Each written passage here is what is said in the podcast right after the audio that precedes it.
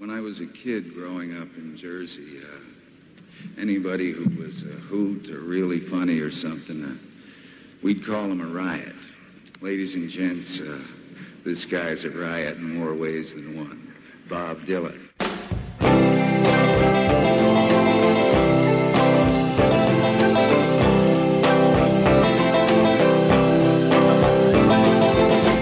Lost John sitting on a railroad track. Something's out of whack. Blues this morning falling down like hail. Gonna leave a greasy trail. Gonna travel the world is what I'm gonna do, then come back and see you.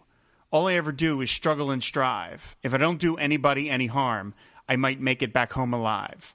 I'm the oldest son of a crazy man. I'm in a cowboy band. Got a pile of sins to pay for, and I ain't got time to hide. I'd walk through a blazing fire, baby, if I knew you was on the other side. Oh, I miss you, Nettie Moore, and my happiness is o'er. Winter's gone, the river's on the rise. I loved you then and ever shall. There's no one here that's left to tell. The world has gone black before my eyes. This is Pod Dylan, the show that celebrates the work of Bob Dylan, one song at a time. Proud member of the Fire and Water Podcast Network. I'm your host, the freewheeling Rob Kelly. And joining us this week to talk about Nettie Moore, one of the great songs on a great album, 2006's Modern Times, is my fellow Bobcat, Curtis Gruenler. Hi, Curtis. Welcome to the show. Thanks for uh, having me. This is great. I'm excited. It's great to have you here. Uh, this is the, of course, this is your first appearance on the show. Now, we should get into a little bit of how we got to know each other because you wrote a, uh, very interesting article, an online article about Bob Dylan. Why don't you get into that a little bit? Um, well, I, I, saw him play in South Bend last fall. Actually, went with my uh, with my son, who's a 19, and uh, it was a great show. And I uh, was just driving on the way uh, all the way back, hour and a half from South Bend. I was just thinking, what makes Bob such a great live performer? And um, ended up writing a, a, little article that got posted on on the, the, the blog of the English department at the college where I teach. Hmm. Uh, and and uh, had I was uh, I think it was actually it was another trip from dropping Sam off at, at Notre Dame actually I was driving back thinking, you know, there's uh, where would I uh, be able to to uh, see what some other people think about seeing Bob live, and that's how I found Pod Dylan. Actually, was searching on, on Spotify for uh, something about Dylan live, and uh, and that. So I just had a had a really memorable trip back from South Bend, listening to Pod Dylan for the first time, and that's what really got me thinking. Oh, this is this is great. I, I should really write something about this and uh, and you know, and then and then the, my colleague who edits the blog said, "Oh, I'll just I'll I'll send this to him, see if we can get you on the podcast." I, yeah, it was amazing. I mean, I, I always am sort of just still stunned that anybody listens to the show. I know they do. I track the numbers and stuff, but when I anytime I see the show referenced in anything related to Bob Dylan, it's always such a treat. I'm like, whoa, oh, yeah, there's the show in there. So yeah, I was so happy they did that that they reached out because that was great. I really enjoyed the piece, by the way. Oh, thanks. That's fun to. How many times have you seen Bob live? Just four, actually. I kind of got started late. I've, i saw him for the first time on that, that tour of, of uh, minor league ballparks. Oh, right, the one with, with Willie John, Nelson and, and John Mellencamp. Nelson, yeah, yeah, which was not long after Modern Times had come out, and there, what I, I just remember this smoking version of Thunder on the Mountain. so good. Uh, and then it, and then it was a while before I saw him. A couple times when he came to Grand Rapids, played the big arena there. I guess it was uh, fall of 2017 when he was doing the the uh, was interspersing his own uh, stuff with the things off of uh, Triplicate, and he does those the albums of standards. And I, I just thought that show was fabulous. And then it just keeps getting better. How does he get better as he gets older? This, I think this show this past fall was the best one I've seen. How did you? I'm I'm we're sort of backfilling. How did you become a fan in the first place? Yeah, yeah. I'm I'm a, I'm a big U2 fan. U2 is kind of the soundtrack of my 20s and 30s, and I was. Um, reading uh, the book "U2 at the End of the World" by Bill Flanagan. Mm-hmm. I'd been interested in, in, in Bob, but just hadn't really sat down to listen. And there's a he has a chapter Flanagan does about a weekend when uh, Bob and Van Morrison were each playing shows in Dublin, and they were hanging out at I guess it's the pub that that that uh, Bono and the Edge own, and they got into this contest of uh, remembering obscure songs. You know, one would name a title and the other would have to come up with, with lyrics. And they went back and forth until Van Morrison just named a, you know, really obscure thing, most obscure he could think of. And Bob stood up and rattled off 12 verses and Van Morrison came up. I just thought, wow, if he, you know, I just didn't realize how deeply, you know, knowledgeable and steep in the whole tradition of song Bob is, and you know, for a, someone who who studies old literature like me, that was that was kind of the, the thing that really got my attention, and and uh, yeah, so I, I got Biograph. I think was the first thing I uh, I listened through to, and then so the first album that came out after I had started listening to him was Modern Times. Wow. And, okay. yeah. I've never heard that story. That's great. I love that idea. it's, a, it's a great story. Whole chapter's good. Yeah, that's a, that's amazing. I mean, good lord, I can't imagine being able to challenge Bob Dylan to that kind of thing. I mean, I'm sure Van Morrison can keep up with him, but still, yeah, I mean, right. you're, if you're there's playing, somebody who could, it's probably him. yeah, I mean, you're really playing with a heavyweight when you're quoting old obscure song lyrics to Bob Dylan. I mean, for yeah, sakes, that is just amazing. yeah. Yeah. That's really cool. I love that. Oh, that's so much. Oh, that's the kind of thing where like that's Oh, I mean, we've talked on the show before about like what would be the context for wanting to meet Bob at some point. That would be the best way to walk into a bar and just Yeah. see them sitting there bullshitting back and forth. That would just be amazing, you know? Oh wow, that's Yeah, you just imagine Bono too, just being kind of in awe of the whole thing. Yeah. Oh, that's really cool. That's fantastic. All right. We said biograph. That's a like pr- you couldn't probably pick a better place to start because that's it's got the great collection of you know hits that you know and then obscure stuff. So it Yeah, you know it yeah. has multiple levels for you to travel in if you start really getting into it. Yeah, right, right, right, and the, the great uh, liner notes too. Right, right. That yeah, that interview with Cameron Crowe. That's a really good, Yeah. really good set. Yeah, I'll have to do an episode about that set sometime. Like, there's no, there, you can't do an individual episode, but that's that's worth covering because that was such a, a great set. Well, that's very cool. That's very exciting. So, uh, like I said, well, we're here to talk about Nettie Moore. It's from, as we talked about, Modern Times. Uh, I mean, this this song uh, is, I think, it's one of the most unique sounding songs in the Dylan canon with that with that, that that beat to it that really I mean of course the beat itself the just the, the strumming uh, is reminiscent of other songs but I mean it, it's in terms of the, the Bob's vocal it's to me it's really unique and it just it doesn't sound like much else in his canon why did you want to talk about this one in particular Well, I, it's a great example of just how how uh, attached he is to uh, the whole tradition of song. Uh, you know, kind of, which is the story that I started, you know, with him. Uh, but then, I, as I've listened to it, I've I've realized.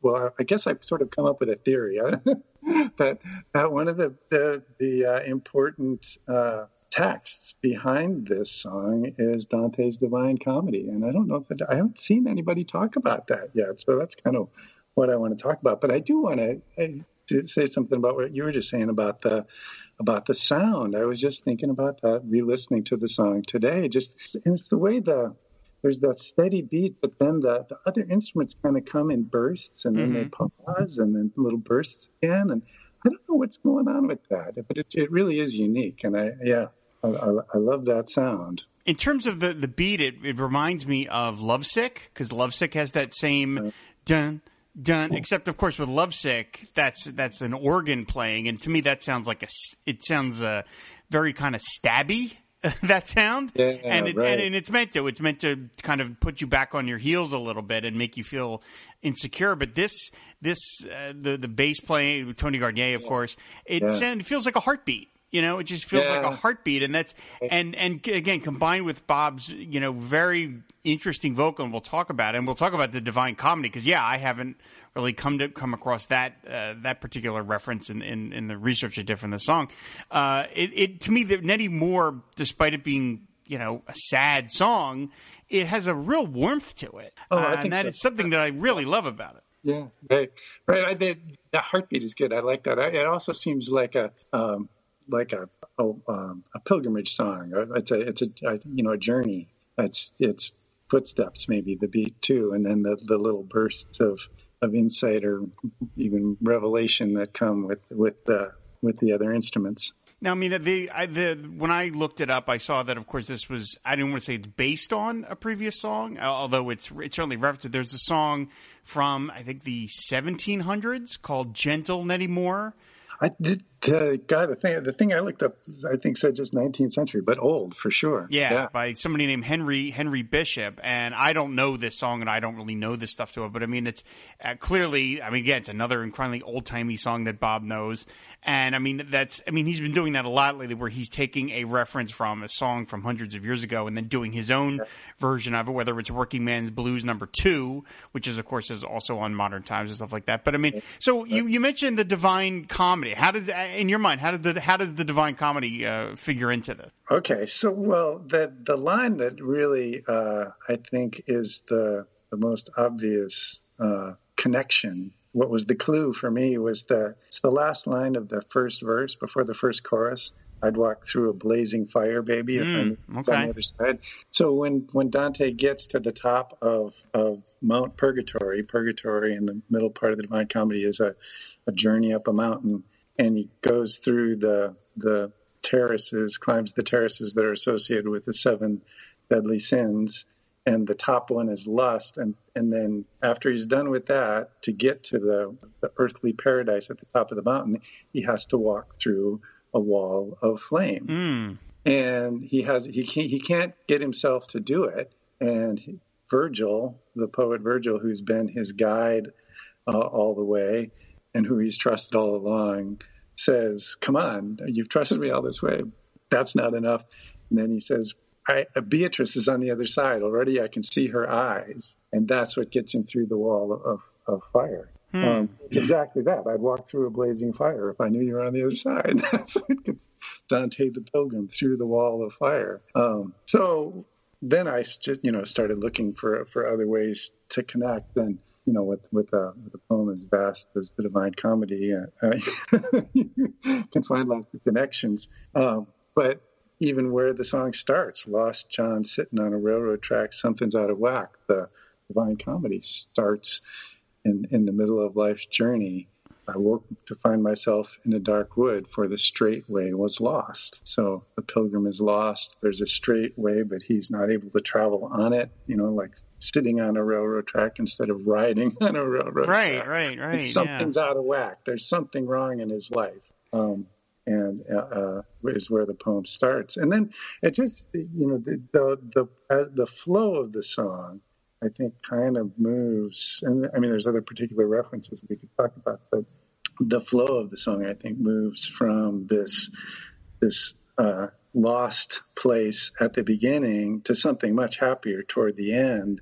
And and it's the the purgatorial part, the the uh, the learning from suffering and turning it somehow to good. That maybe is the is the way it makes that transition, which uh, is is again that's the I think that's the strongest connection is is to Dante's uh, fiction of, of the purgatorial experience. You know the the I think that the thing that's easy to um, get stuck on with the Divine Comedy is thinking that Dante is actually trying to predict the afterlife, and I and I think what he's really doing is he's trying he's using this you know vivid imagination of where the end of the road could be for for people as a way of drawing attention to what it is that gets us there, how we're living through hell and purgatory and maybe having glimpses of heaven all at the same time in our ordinary lives. We're just usually not able to see it very well. Hmm.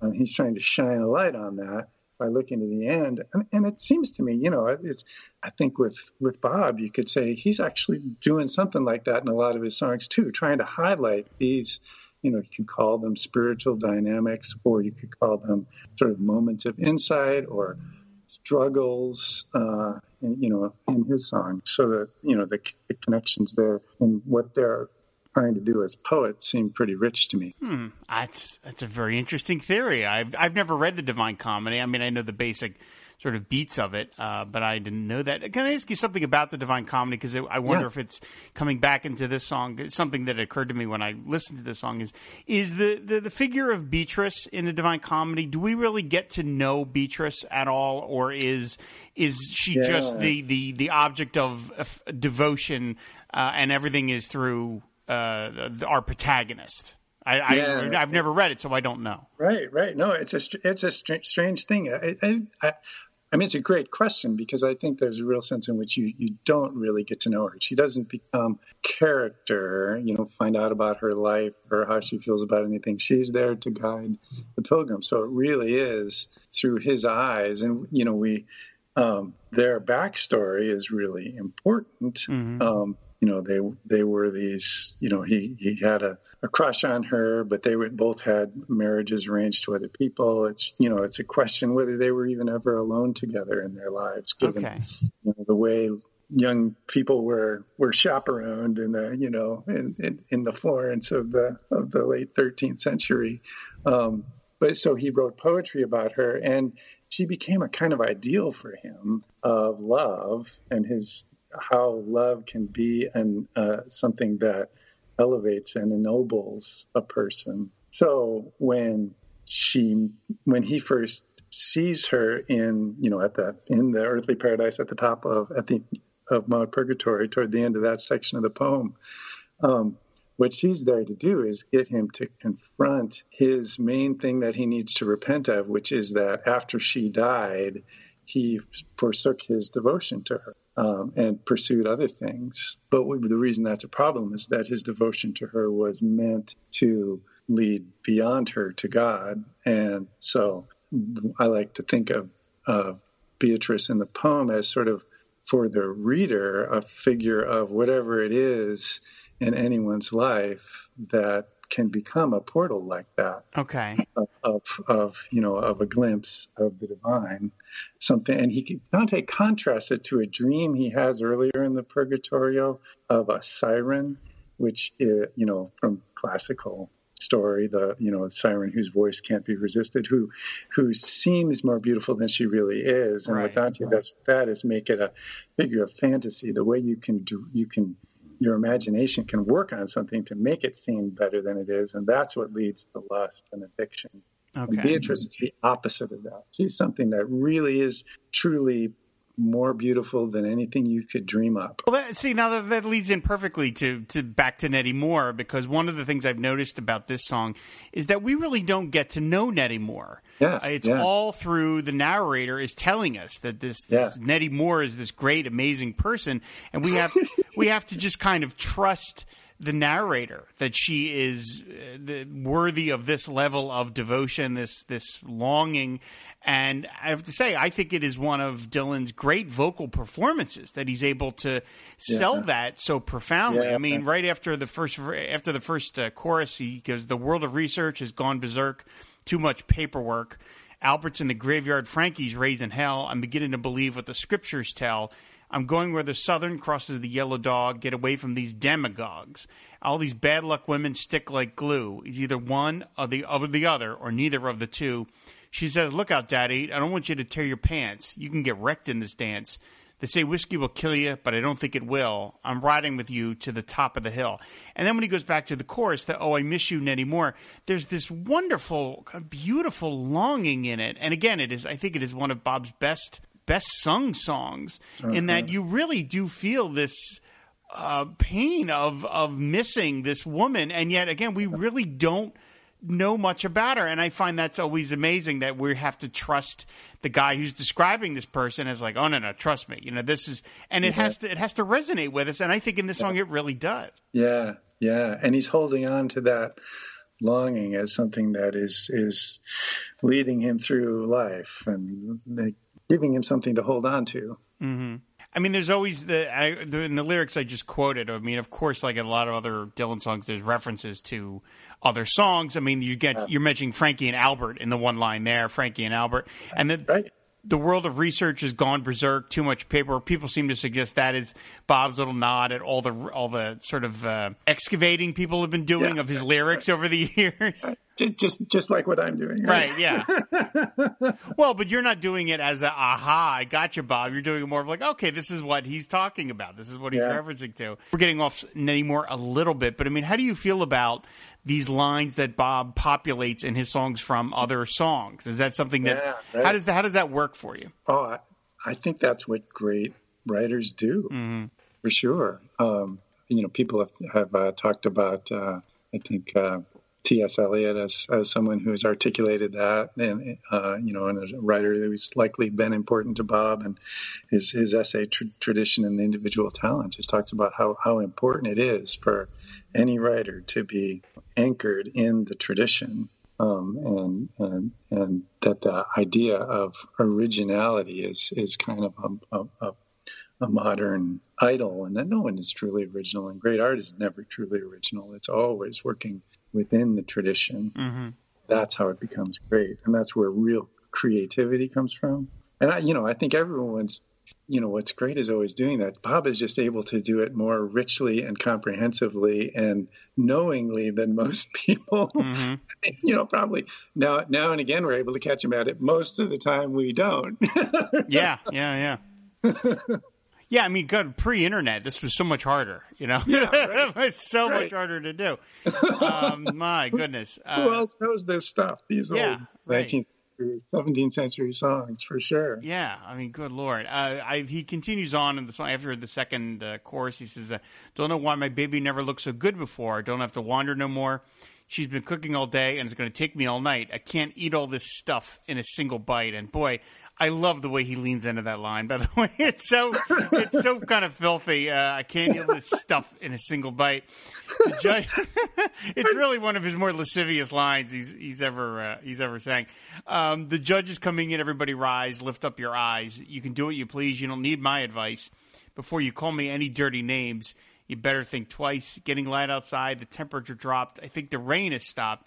I'm going to make you to come to grips with fate when I'm through with you, you're going to learn to keep your business straight. And then he goes back into yet another chorus. So, in your mind, Curtis, like what what exactly is going on in this song? I mean, I know that this yeah, is a guy, what you know, obviously thinking back to Nettie Moore, but the, again, like a lot of Dylan songs, it seems to take place in an indeterminate uh, time yeah. period. It seems to be in the present, but also the past, and also right. something else. I mean, in your mind, what is what's happening in in Nettie Moore here?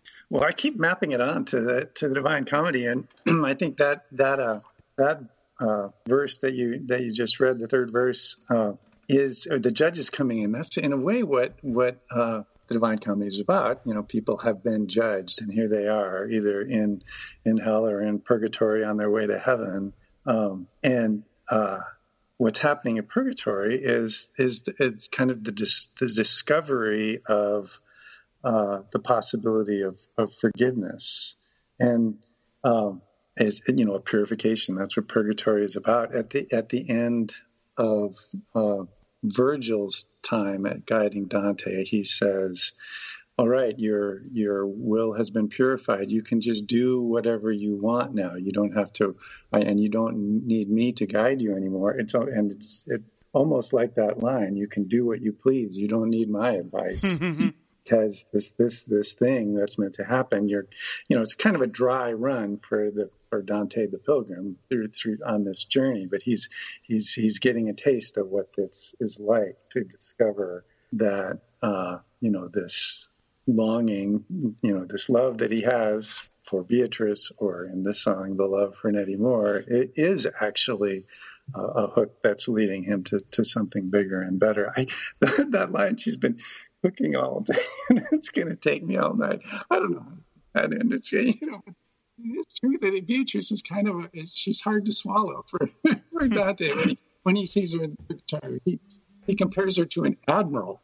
you know, it's not two lovers running to each other through a field of flowers. She's this commanding figure mm. uh, first, and then she becomes more of a companion in the you know in in the Paradiso, especially as they're rising through the heavens. Um, but even that the judges coming in, everybody rise. The whole movement of the poem at that point is rising. It's but it's not. You know, it's a great. I think play. You think, you know, everybody rise. Or in in some of the some of the times he's sung this live. I think he says all rise. You know, just like everyone's supposed to rise when the judge walks into the courtroom which it's got to be that, but um, but it's also you know maybe also rising in the sense that you know as in Dante of of uh, rising, uh, you know, toward heaven. Right, right, right. I love that he's still futzing with it too, which is amazing. Yeah.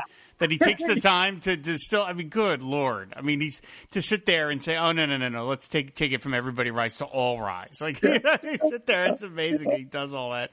Um, after the after again another chorus, uh, he says, "The bright spark of the steady lights." Has dimmed my sights. When you're all around, my grief gives way.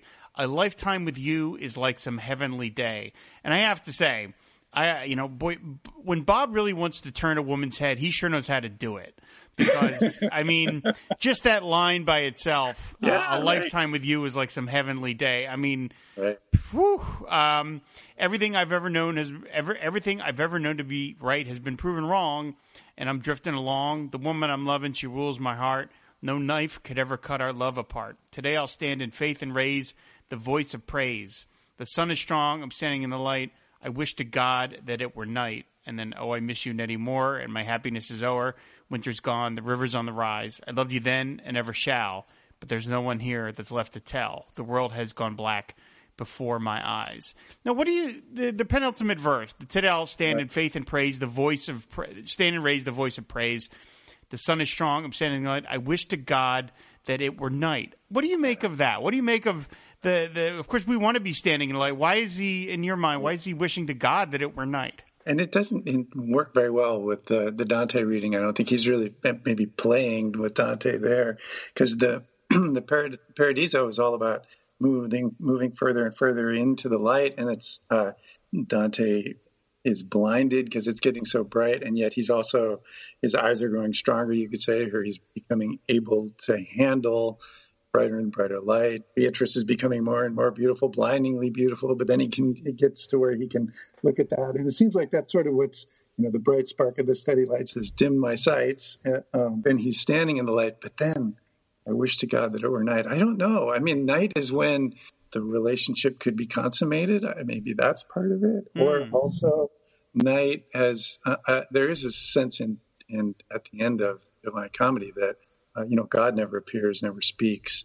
And there's a sense that God goes completely beyond anything Dante could ever say or envision. There's a, and that kind of there's a you know, tradition of this, this of, of sort of a you know a mysticism of, of of a darkness that's more that is uh, is closer to God than any any than any kind of light would be. Maybe you know there maybe there's something like that in there. But even then, the, the, the way the chorus ends too, the world has gone black before my eyes. Um, I don't know. I don't know. Yeah. I mean, is this a I don't guy- how to fit that in. Yeah, I mean, is this a guy that's that's dying? Is that I mean, is that maybe what's going on? Is is this is a guy uh, on his on the, his final moments and he's thinking of Nettie Moore? It, it sort of has that it. but then also like I, I mentioned Bob's vocal performance, and I, I he injects a lot of character into this. Not that he doesn't in other Yeah. songs, but I mean, like you know, uh, Thunder on the Mountain. I love that song, but that's kind of like a rock out song. This is Yeah. this is a very peculiar vocal. I love uh,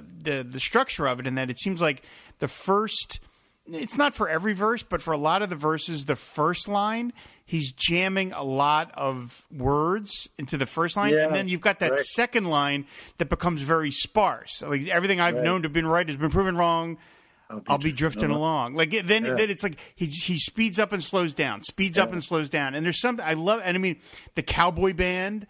I love Yeah. the way he sings cowboy band. I'm in a cowboy band. Like he's, I, you know, like it's it's again, it's like it's very very funny. And this is something that he kind of did. Uh, I mentioned a couple episodes ago, and uh, when uh, Tara Zook and I talked about I can I contain multitudes Yeah. where he talks about I'll I'll show you my heart, but not all of it. And it's it, Yeah. the way he's able to sing it. It sounds like he's just thinking of it in that moment, and that's amazing when you realize how rehearsed these things have to be. But it sounds fresh and sounds spontaneous. And and again, I love when he gets to the, like said, the line about "I'll be drifting along," and the way he stretches the words out.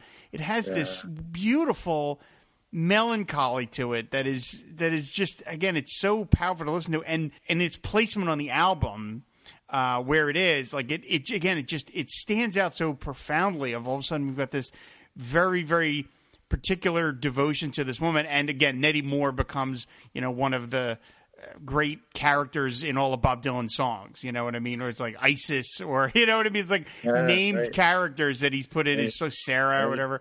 But I mean it's yeah I I it's You know, I, I wanted to connect to another thing that you about the the context of the album with because uh, I loved what you did on the the uh, the episode on uh, uh, about um, someday baby Mhm. because in the, in the two versions of it, the one that's on the album and then and then and then, uh, and then the, the you know the alternate uh, version, um, and and the way that you contrasted the the the sort of uh, um, uh, real uh, kind of venom of the album version, the of the modern times version with the the, the somewhat well, how did you describe it? The other one is a little bit more sympathetic or or, or even. I mean, I don't want to push it too far and say penitent, but there's a there's it's a little bit like the one is in the infernal infernal version of Yeah. Oh, yeah. Right. Yeah. The, the, the alternate the version. And then the other one is the more purgatorial, the Mhm. more you know, a, you know, maybe the a, a, sense of a, of a of a turning of the heart in that one. Yes. Yeah. The, yeah. we- The, you know, yeah. That alternate. straight out of Dante. Right, yeah. I mean, that alternate take of yeah is a little softer than the one on the album, which is much more driving and, and sort of just uh, outwardly violent. But yeah, this is I said this song is incredibly gentle. I mean, it really is. This is he's just sort of longing for this woman and talk about. I mean, again, he, the the when he talks about. She says the actually the only words we get now. Okay, I'm jumping around, but on the, the a couple verses backwards, Yeah. she says, "Look out, Daddy! Don't want you to tear your pants. you can get wrecked in this dance." I, I was like, to me, the "Look out, Daddy! You don't want to tear your pants. You can get wrecked in this dance." It's like, what an interesting way of referring to sex. Uh, Yeah. you know, I mean, I. Yeah, that's interesting. it's Yeah, a very that- sexual song. You know, I mean, Oh, it's, for we don't really necessarily think of him that way in a lot of times, but of course, he is. You know, he's put a lot of that into songs. well, just in the closeness of sexuality to spirituality, you could say to you know, which is what Dante's doing, in, Mm-hmm. you know, way. Yeah, I mean, the when he, he follows up with, they say whiskey will kill you, but I don't think it will. And we've always heard about, you know, don't drink too much if you're planning on having sex later. And then I'm riding with you to the top of the hill. I mean, good lord, you know, it's, it's you know, yeah, yeah, yeah, totally right. all right. The top of the hill could also be Mount Purgatory, which is Well, oh, I, I, if you want to be highfalutin about it, Curtis, yes, I guess you could, you could suggest that. Yes. Uh, You know, in, the, in that same verse, I, I just love the the way he brings in Frankie and Albert. Albert's in the graveyard, Frankie's face in hell, which is also, I think, maybe a Dante reference because one of the famous scenes in the Inferno is, in, you know, the first of the, the circles of hell is is the, those who are in hell because of lust, and the, he, that they talk to a woman named Francesca who wa- was was uh, caught having an affair with her husband's brother, caught by her husband, and he killed them both on the spot. So it's a little bit like Frankie and Albert, the song. right, right, right, right. It's it's Frankie's the, the killer in that in that song, and Frankie even Frankie and Francesca, uh, kind of unusual name for a woman, and and then Frankie's raising hell, just a you know a, almost a cliche, but if it's a Dante reference, what could it mean? And there's a I think with with Dante, there's always the question of whether. Uh, hope for salvation is possible, even though someone seems completely gone. And that's kind of what's going on in in, in Frankie and Albert too. Is there's the, you know, she she she deserves punishment, yet she seems to have hope. Uh, You know, it's left ambiguous in the song. I it's funny uh, when I when I read that line that Albert's in the graveyard, Frankie's raising hell, and of course Bob covered that very song on the "Good as Yeah. I've Been to You" record. I always uh, I, I always say I always as if I've been thinking of this stuff for decades. A lot of times it just occurs to me, and as we're talking, you know what I mean, as I'm reading it over. Because when you listen to something as a song, I I'm not always analyzing every reference. You know, I'm just kind of letting it flow and and just I'm just enjoying it. But the the the reference to Albert's in the graveyard and Frankie's raising hell, I always thought like the idea of that these are um, old songs to be excavated. You know, Yeah. Al- Albert's in the graveyard, and you know he's digging it up. I mean, it- I mean, who outside of of you know real musical music experts heard have even heard of Gentle Nettie Moore that Right. song? And here he is digging it up. Here he is excavating it for his own purposes. And I I, I, I like that idea that it's these are songs that you can dig up, or just and maybe not even the song itself, but the the uh, a thought from it or an idea from it can be taken out. And with, of course, that's exactly what he's doing in these songs: is taking some notion and planting it into something new, into a brand new record. I just listened to one of your older episodes, the one about Pay in Blood from Tempest, mm. and and and I loved your reading of that. That, that you know, paying blood but not my own, and thinking of the the blues tradition of people, right. you know, musicians who who suffered way more than Bob has ever suffered, you know, in this tradition. Um, and and that's where these these references here are coming from. The you know the, the going where the Southern Cross is the yellow dog mm-hmm. is, is is to one of those old.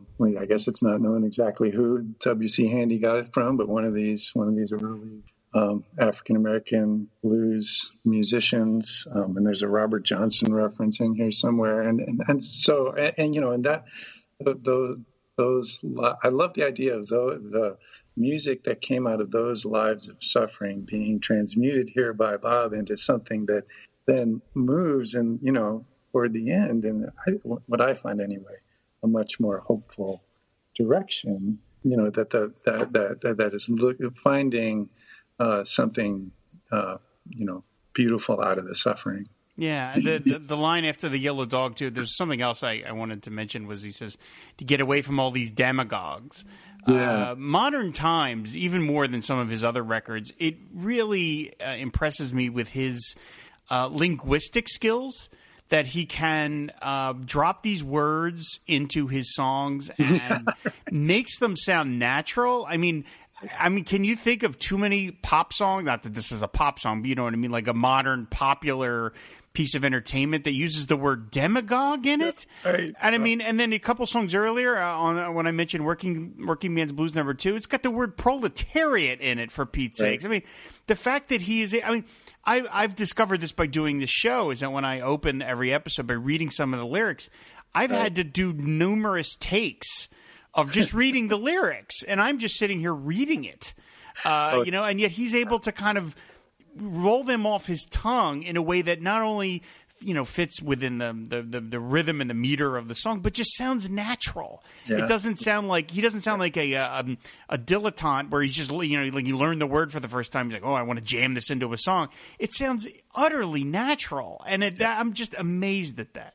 Yeah, he's just a great master of the language, no question. Yeah. I mean, and the, you know the comparison with Dante, I would I would put him right up there. Dante remade the Italian language, and uh, you know, no greater master of language. But I think Bob is right up there. Yeah, yeah, yeah. This is, I said I, this is probably I just not even say probably. This is my favorite. Modern Times is my favorite of the sort of 21st century albums, that yeah, sort of quartet of the ones that he's that. producing. Uh, I, I think this is just an incredibly strong oh. album, eh, just from song to song to song. Uh, and again, the way he structures it is amazing. And they said the way Nettie Moore, the the order which it pops into the the album is great. Um, you mentioned the live performances. He has not done this very much. It is he has sung it 142 times from 2006 to 2012. So he gave this a kind of brief window. Again, when you're when you're talking about Bob Dylan uh, live performance eras, it's you're it's almost like you're you know having to talk about the Paleozoic era. You know what I mean? It's like it, I'm, I'm sitting here talking about that they're, they're just referring to six years as a brief right. window. Right. To a lot of musicians, six years is like half their recording career. But to Bob, that's like a tiny fraction of like, oh well, that was that was that was before Hominid Man, but it was after you know paleo, you know, whatever.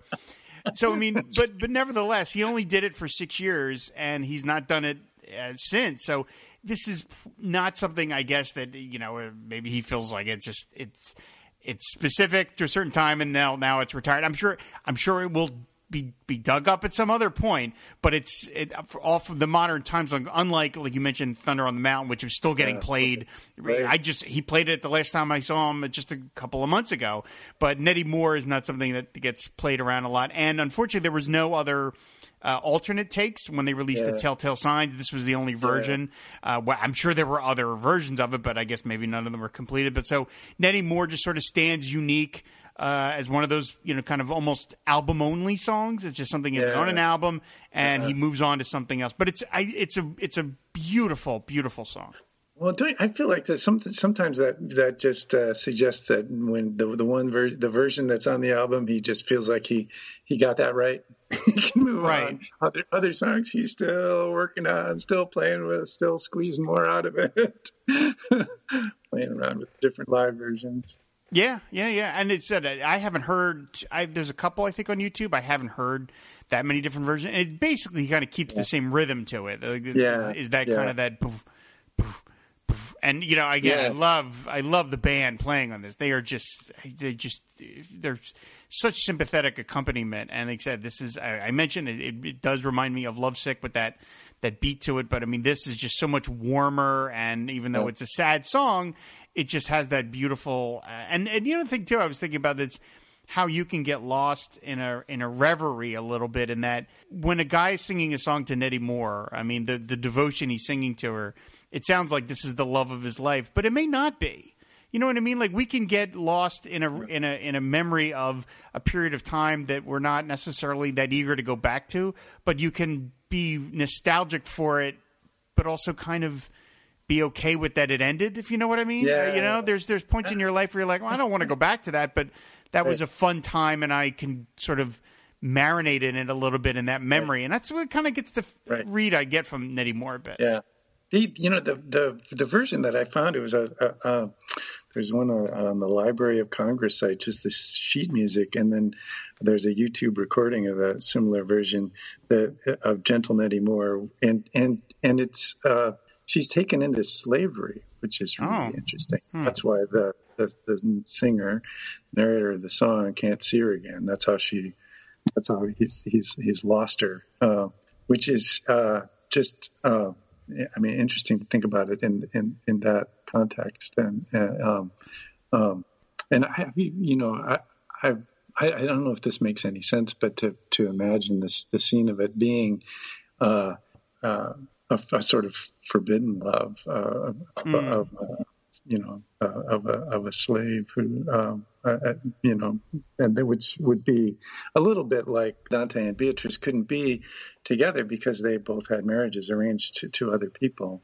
Um, and so the, and so there was, and then she died. So there was just this brief time where they could have some kind of conversation, some you know, enjoy each other's company, um, and then all of the you know all the Dante imagines of their love is built on that, and mm. and uh, you know, kind of like you were saying about a you know a, a time that was meaningful, but that you had to for one reason or another to, had to move on from and even wouldn't, wouldn't even want to go back to. And yet there's something precious in that time that you treasure and mm. that's you know, it's still deeply meaningful. I, I do you know I do think that's I, I agree with you. That's that's what the that's, that's I like that reading of the song. Yeah it's just that it's it's marvelous. The guy just just keeps going on with these great songs. So yeah. uh, yeah. So I think I think that's going to do it for for Nettie Moore. So Curtis, thank you so much. First of all, thank you so much for name checking my show and your your piece. That was that really meant a lot to me. I I, I just I,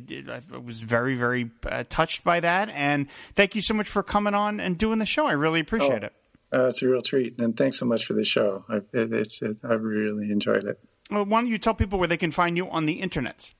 Oh, I uh, I, I, have a a, uh, a Twitter account at C. Gruenler um, and uh, a, a, mostly dormant blog called Writing in the Dust, um, and then uh, some uh, uh, you know more academic publications that are on academia.edu or can be found through my faculty webpage at Hope College. All right, very cool. Like I said, I re- recommend everybody read the article that Curtis wrote if you haven't yet. It's a very interesting reading. So that's going to do it for this episode of Pod Dylan. Of course, uh, we're always talking Bob over on Twitter at pod underscore Dylan. You can find back episodes of the show on the website, fireandwaterpodcast.com. You can subscribe to the show on Apple Podcasts, Stitcher, and on Spotify. And if you want to support the Fire and Water Podcast Network, Go to patreon.com slash FW podcast, and there you can unlock various rewards for different pledges, one of which is to be name checked on a show of your choice. So big thanks to Robert Ward and another pledger who will remain masked and anonymous for their support of Pod Dylan. I really appreciate it. So that's going to do it for this episode. Thanks everybody for listening, and we will see you later. Bye bye.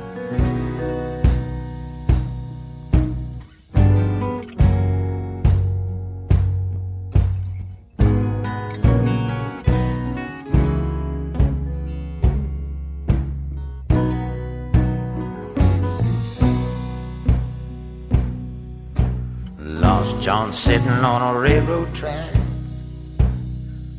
Something's ought to wag. Blues this morning falling down like hail. Gonna leave a greasy trail. Gonna travel the world is what I'm gonna do. Then come back and see you. I ever do is struggle and strive. If I don't do anybody any harm, I might make it back home alive. I'm the oldest son of a crazy man. I'm in a cowboy band. Got a pile of sins to pay for, and I ain't got time to hide. I'd walk through a blazing fire, baby, if I knew you was on the other side. Oh, I miss you, little boy, and my happiness is over. Winter's gone, the river's the rise. I loved you then, and ever shall, but there's no one left in town. The world has gone black my eyes. Eh?